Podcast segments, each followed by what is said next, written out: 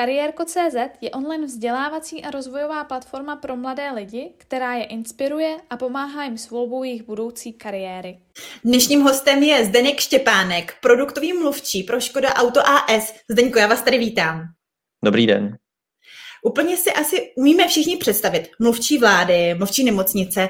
Co ale znamená produktový mluvčí? Je to vstažené ke konkrétnímu produktu naší společnosti, to znamená ke konkrétnímu vozu. Já konkrétně mám na starost mediální obraz eh, modelových řad Kodiaq, Superb a Karok. Mm-hmm. Musíte těm vozům a třeba mechanice rozumět? Do určité míry určitě, mhm. ale samozřejmě eh, já nejsem vzděláním technik nebo automobilový inženýr, to znamená, že když nevím, tak, tak volám, ale určitě nějaké jakoby základní povědomí o tom produktu je, je nutné mít, protože jste často terčem dotazů novinářů a je dobré na to být připraven a když je třeba nějaký detailnější dotaz, a to někteří novináři skutečně mají, tak eh, naštěstí máme spoustu přátel na telefonu v, eh, v technickém vývoji a ti nám rádi pomůžou. Mhm. Co je náplní té vaší práce produktového mluvčího? Jak jsem říkal, no, je to starat se o pozitivní mediální obraz těch produktů, které já mám na starosti. To znamená, já připravuju světové premiéry těch produktů pro novinářskou veřejnost. To znamená, že velkou část eh, té naší práce strávíme v režimu nějakého utajení. Ve své podstatě my připravujeme v normálních dobách jsou to, jsou to klasické eventy, kde poprvé to auto ukážeme a v dnešních jako samozřejmě covidových dobách musíme volit i různé jiné inovativní formáty, takže světová premiéra to je jeden jeden typ akce, které my pro novinářskou veřejnost děláme. E, nicméně tam si to auto prohlédnou pouze staticky. Další a možná ještě o něco důležitější součást naší práce je organizovat dynamické prezentace pro novináře.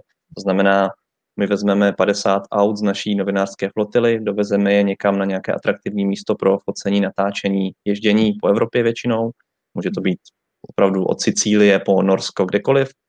No a tam pozveme novináře z celé Evropy, lomeno světa a to auto jim eh, detailně představíme, včetně jeho eh, jízdních vlastností. Takže to jsou asi takové dvě nejdůležitější části mé práce, pak jich je samozřejmě celá řada eh, ještě takových jakoby dalších, ale ty, co jsou nejvíc vidět, jsou asi tyhle ty dvě. Je tedy třeba výsledkem vaší práce, když je třeba nový model Kodiak, Karok, že ho vidíme ve zprávách, že nám vlastně s velkou noblesou je představovaná nová řada. Je to to, co děláte vy? Ano, přesně tak. Většinou tohleto mediální pokrytí pochází právě z akcí, které my, my organizujeme.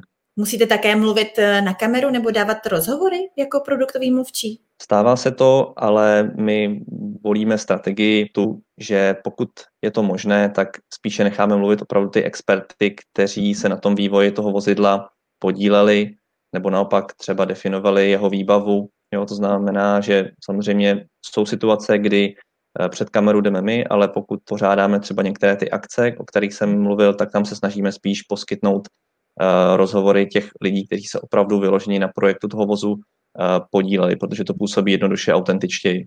Já o vás vím, že od malička máte rád dopravní prostředky. Pojďme se podívat třeba na věk 15+. Plus. Co vám předurčilo výběr střední a následně tedy vysoké školy? Výběr střední školy mě předurčilo to, že jsem si ještě nebyl jistý tím, co chci dělat. Jo? Takže já jsem šel na všeobecné gymnázium s tím, že těch 8 let, které jsem tam strávil, mi dalo možnost se nějakým způsobem vyprofilovat. Neříkám, že úplně jsem se tam rozhodl, co chci dělat, to vlastně mm, se stalo až úplně na konci, ale výběr střední školy podnítilo v podstatě to, že jsem si vlastně nebyl ještě jistý. Nebyl jsem od malička rozhodnutý, že budu že budu inženýrem v technickém vývoji ve Škoda Auto, nebo že budu pilotem, nebo že budu popelářem. To opravdu ne. Takže uh, spíš taková ta možnost, že se člověk ještě mohl nějak jakoby dovzdělat a rozhodnout se, co ho vlastně baví, tak to, to mě motivovalo v tom, že jsem si vybral všeobecné gymnázium. Já o vás ale vím, že jste úplně nebyl ani 100% rozhodnutý při výběru té vysoké školy. Podal jste se dvě přihlášky, to na medicínu a na mezinárodní obchod. Pokud se nemýlím, vzali vás na obě dvě vysoké školy. Co jste si vybral a proč? Já jsem si nakonec vybral obor mezinárodní studia, mezinárodní obchod, diplomacie na Vysoké škole ekonomické a to zejména proto, že jsem vždycky rád cestoval, zajímalo mě velmi, eh, jak lidé žijí v různých částech světa, jak, jací jsou, co vlastně je formuje, jaká je tam třeba politická, ekonomická situace, co jedí, jaké mají rodinné vztahy. Prostě tohle je aspekt, který já mám velmi rád a proto jsem se rozhodl na úkor medicíny jít uh, spíš tím tím mezinárodním směrem. Samozřejmě jsem to musel trošku zdůvodnit uh, rodičům a babičkám a dědečkům, kteří samozřejmě chtěli mít lékaře v rodině, ale ve své podstatě jako s tím nebyl problém. Vždycky mě podporovali v tom, co jsem, to, co jsem chtěl dělat. Ale to, co rozhodlo, abych to teda schrnul, bylo spíš uh, to moje zaměření na to mezinárodno. Vy jste si to teda dal na misky váh. Máte nějakou radu studentovi, který taky právě teď neví a rozhoduje se? No ve své podstatě a já se to snažím dělat ve všech takových těch mezních situacích, kdy si člověk musí vybrat, vyplatí se podle mého přesně v těchto situacích poslouchat své srdce, trošku svoji mm-hmm. intuici a ten mozek na chviličku vypnout. A pak vás vaše srdce přetáhlo až do Dánska? Jak je těžké si sehnat jako český student v Dánsku univerzitu, školu a jak je tam těžké to studium? No, ve své podstatě si myslím, že dostat se do toho výběrového řízení zase tak těžké není. Člověk opravdu musí být akorát proaktivní a aktivně si ty možnosti v Dánsku, v Dánsku nebo kdekoliv jinde hledat. Já jsem neměl na střední škole ani vlastně na, na bakalářském stupni e, studia nějakou možnost e, zahraničních stáží nebo tak. Musel jsem si všechno hledat, hledat sám, bylo to na mojí vlastní aktivitě. To znamená, já jsem věděl, že bych chtěl jít studovat do zahraničí a koukal jsem se na, na různé země, samozřejmě z hlediska toho, co by mě bavilo studovat, ale pak samozřejmě z hlediska dostupnosti toho vzdělání. A mhm. Dánsko zvítězilo vlastně ve obou těchto kategoriích. Já jsem šel do Dánska studovat mezinárodní obchod a politiku, takže opět se pohybujeme v tom mezinárodním prostředí, které se mi hodně líbí. Ale zase na druhou stranu to studium v Dánsku, aspoň v té době, kdy jsem tam já byl, tak bylo aspoň v porovnání se zbytkem západní Evropy poměrně dostupné. Já jsem ve své podstatě vystudoval zadarmo. Mhm. Samozřejmě se to k tomu, se k tomu musí připočítat ty životní náklady, které pokud nemáte stipendium, tak vám samozřejmě nikdo neuhradí a zrovna v Dánsku a v Kodani, kde jsem byl já, jsou teda extrémně vysoké. Hmm. Takže není to tak, že, že by člověk přišel k zahraničnímu vzdělání bez nějaké, dejme tomu, materiální investice, to vůbec ne, ale, ale to vzdělání jako takové v Dánsku pro občany Evropské unie je bezplatné. Takže hmm. tohle byl taky vlastně aspekt, podle kterého já jsem si, já jsem si vybíral. Jak je těžké se přetransformovat z jakéhosi českého systému vzdělávání na dánský? Jak to tam vůbec vypadá na univerzitě? Je to úplně jiný svět. Řekl bych, že to je blíž, eh, dejme tomu tomu angloamerickému systému vysokoškolského vzdělávání, kdy člověk má mnohem méně třeba přednášek, ale zase eh, mnohem víc času stráví nějakým samostudiem, hm, samostatnou prací v knihovně, individuálními konzultacemi. Ale já, když se podívám zpátky, tak ve své podstatě nemůžu říct, že jeden způsob byl, nebo jeden styl vzdělávání byl lepší než jiný. Z mého pohledu se to poměrně jakoby dobře doplňovalo. Já jsem studoval bakaláře v České republice, kde to bylo, dejme tomu, více zaměřené jakoby klasičtěji, to znamená, měli jsme klasické přednášky, cvičení a pak zkoušky. E, tam jsem načerpal nějaké to základní prostě ob, jakoby pemzum znalostí toho oboru. Mm-hmm. No a pak se mi možná o to líp e, fungovalo v tom prostředí, kdy jsem naopak tohleto základní PEMSu mohl využít k tomu, abych se třeba mohl fundovaně zabývat tím oborem, který já jsem studoval. Jo. To znamená, můžu říct, že se to poměrně zajímavě doplňovalo, tyhle ty dva styly, ale jsou samozřejmě úplně rozdílné. Hmm. Vy jste říkala, že úspěšným přijetí teda na univerzitu v Dánsku bylo také to, že jste aktivně hledal a zjišťoval se informace. Nicméně, eh, co jazyková bariéra? Eh, bylo, byla to pro vás překážka a jak by měl student umět, tedy zřejmě anglicky, aby se rozhodl vycestovat, studovat magisterský obor v zahraničí? Ano, já jsem studoval v angličtině a nemůžu říct, že bych měl úplně špatnou angličtinu v porovnání s, třeba se svými spolužáky z České republiky. Ovšem, když jsem přišel do Dánska, viděl jsem, jak eh, moji spolužáci z Dánska a zejména potom třeba ze západní Evropy jsou schopní v té angličtině prostě akademicky mluvit, akademicky komunikovat, tak to pro mě bylo velké vystřízlivění i osobní. Jo, to znamená, já jsem z pozice nějaké jakoby jedničky v Čechách, aspoň co se týče té jazykové vybavenosti, přešel prostě do, do z té lokomotivy jsem prostě přestoupil do nějakého jakoby čtvrtého, pátého vagónu.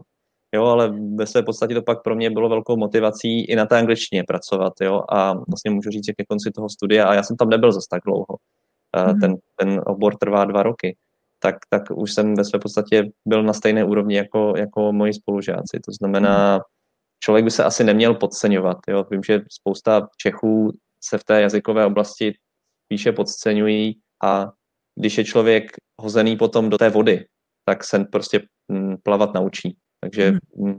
jazykové vzdělání uh, určitě je důležité, aby člověk do určité míry jako mluvil anglicky, ale že by to musela být nějaká jako oxfordská angličtina pro to, aby se člověk mohl přihlásit na zahraniční univerzitu, tak to ne. Musíte projít nějakými testováními samozřejmě, ale ale spoustu věcí se tam potom prakticky už doučíte. Tak jako u nás mnohdy na magisterském oboru jsou zapotřebí stáže. Eh, využil jste stáže i v Dánsku a je těžké se je najít? Využil, já jsem se vždycky snažil eh, kromě toho školního života načerpat co nejvíc eh, zkušeností praxi, v Dánsku jsem měl to štěstí, že jsem si vlastně domluvil stáž na velvyslanectví České republiky v Kodani.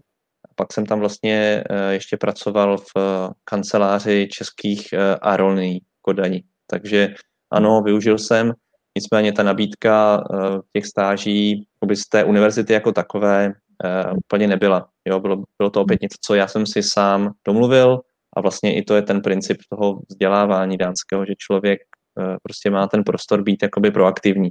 Jo, že ta hmm. univerzita mu prostě nelinkuje, kam má jít na stáž, nelinkuje, kdy má jít na přednášku. Je to všechno spíš na nějakém osobním a individuálním přístupu a té aktivitě. Co myslíte, že je pro vás klíčem k úspěchu, že se zajímáte o univerzitu, stáž, že vás vezmou?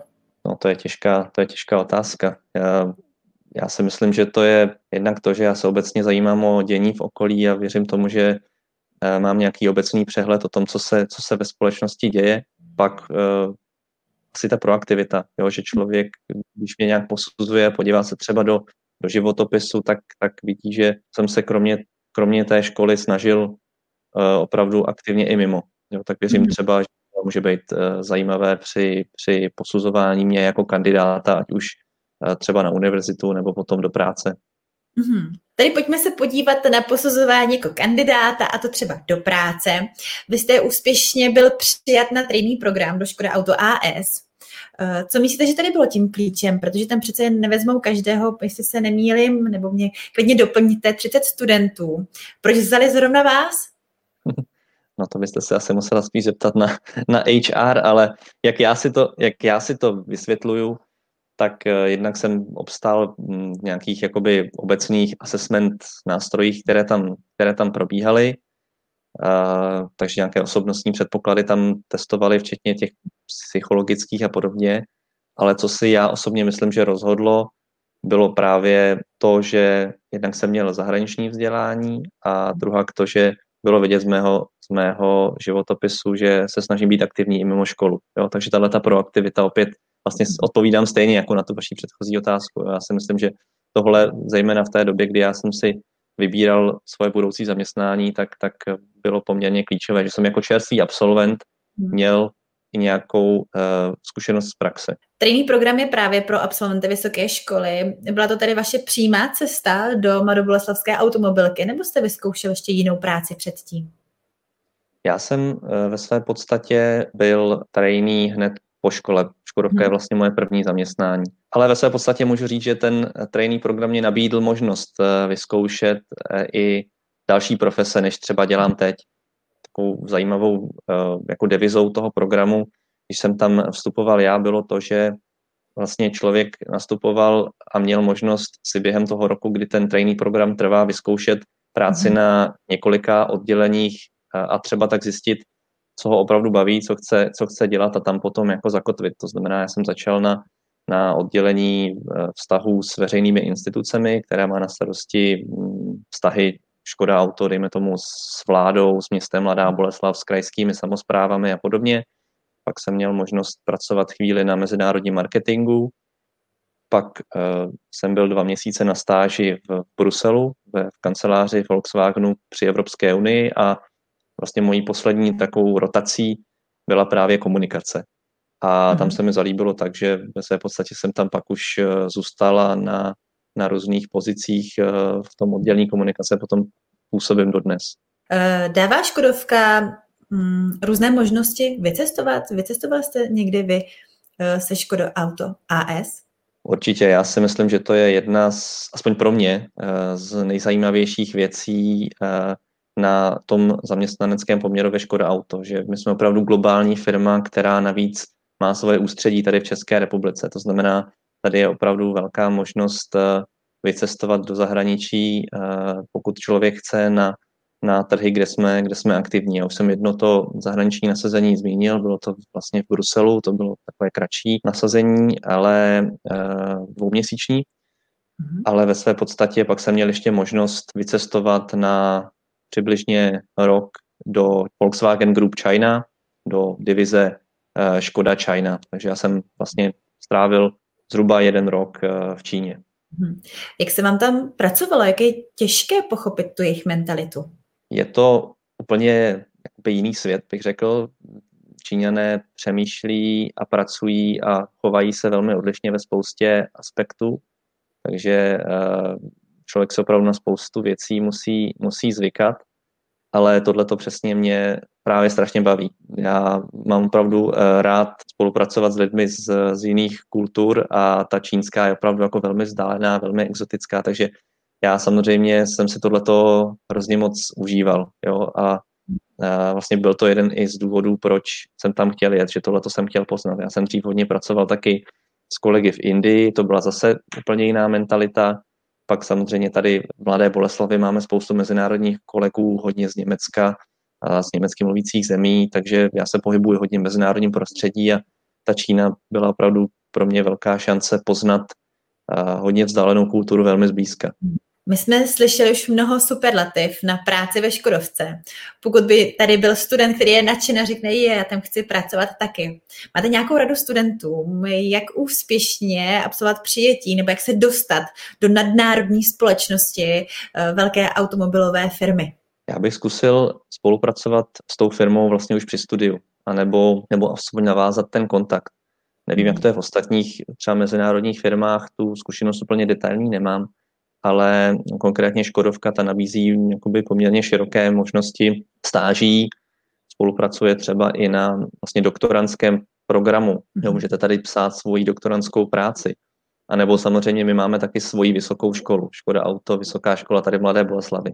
Jo, ale uh, znám spoustu kolegů, kteří začali na oddělení ve Škodovce jako praktikanti, jako stážisté, Eh, když to tak řeknu, trošku jako obhrouble, začaly prostě u kopírky, ale tím, že vlastně tam už eh, byly nějakým způsobem aktivní, tak se to eh, v mnoha případech přetavilo potom ke konkrétní nabídku práce. To znamená, do Škodovky určitě nevede pro mladé lidi cesta mhm. jenom přes stejný program, ale i třeba přes, přes ty stáže nebo třeba doktorantské programy. Uh, jak vás tak poslouchám, u vás je připravenost a nějaká proaktivnost, tak vás provází celý, celým tím životem. Nedá mě to se nezeptat. Nějaké negativní uh, zkušenosti nebo přešlapy, které vás naopak posunuly a řekly, chlapče, tudy ne, tudy správná cesta nevede?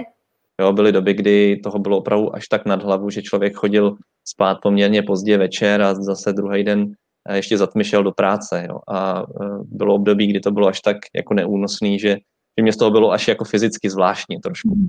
Řekl jsem si, že prostě občas je potřeba vydechnout a pracovat i na tom poměru mezi pracovením a osobním životem. Jo. To znamená, já jsem si e, ověřil ve své současné práci, kde jsou ty moje limity, kde je ta hranice, za kterou já už bych v tomhle nechtěl, uh, nechtěl jakoby dále pokračovat, protože jak se jako hezky česky říká, tak nejen prací živ je člověk, člověk by opravdu měl uh, si to nastavit dobře. Jo, a mě to chvilku potom, potom, co jsem nastoupil do firmy jako mladý workoholik trvalo, než jsem si, než jsem si tohle uvědomil. No. Takže věřím, že neříkám, že jsem se to úplně naučil doteď, ale, ale snažím se na tom pracovat. Až jednou za desítky let budete chtít skončit na, na své pozici třeba a teď nás poslouchá budoucí produktový mluvčí, které vás třeba vystřídá na vaší židli. Co by měl mít, co by měl umět?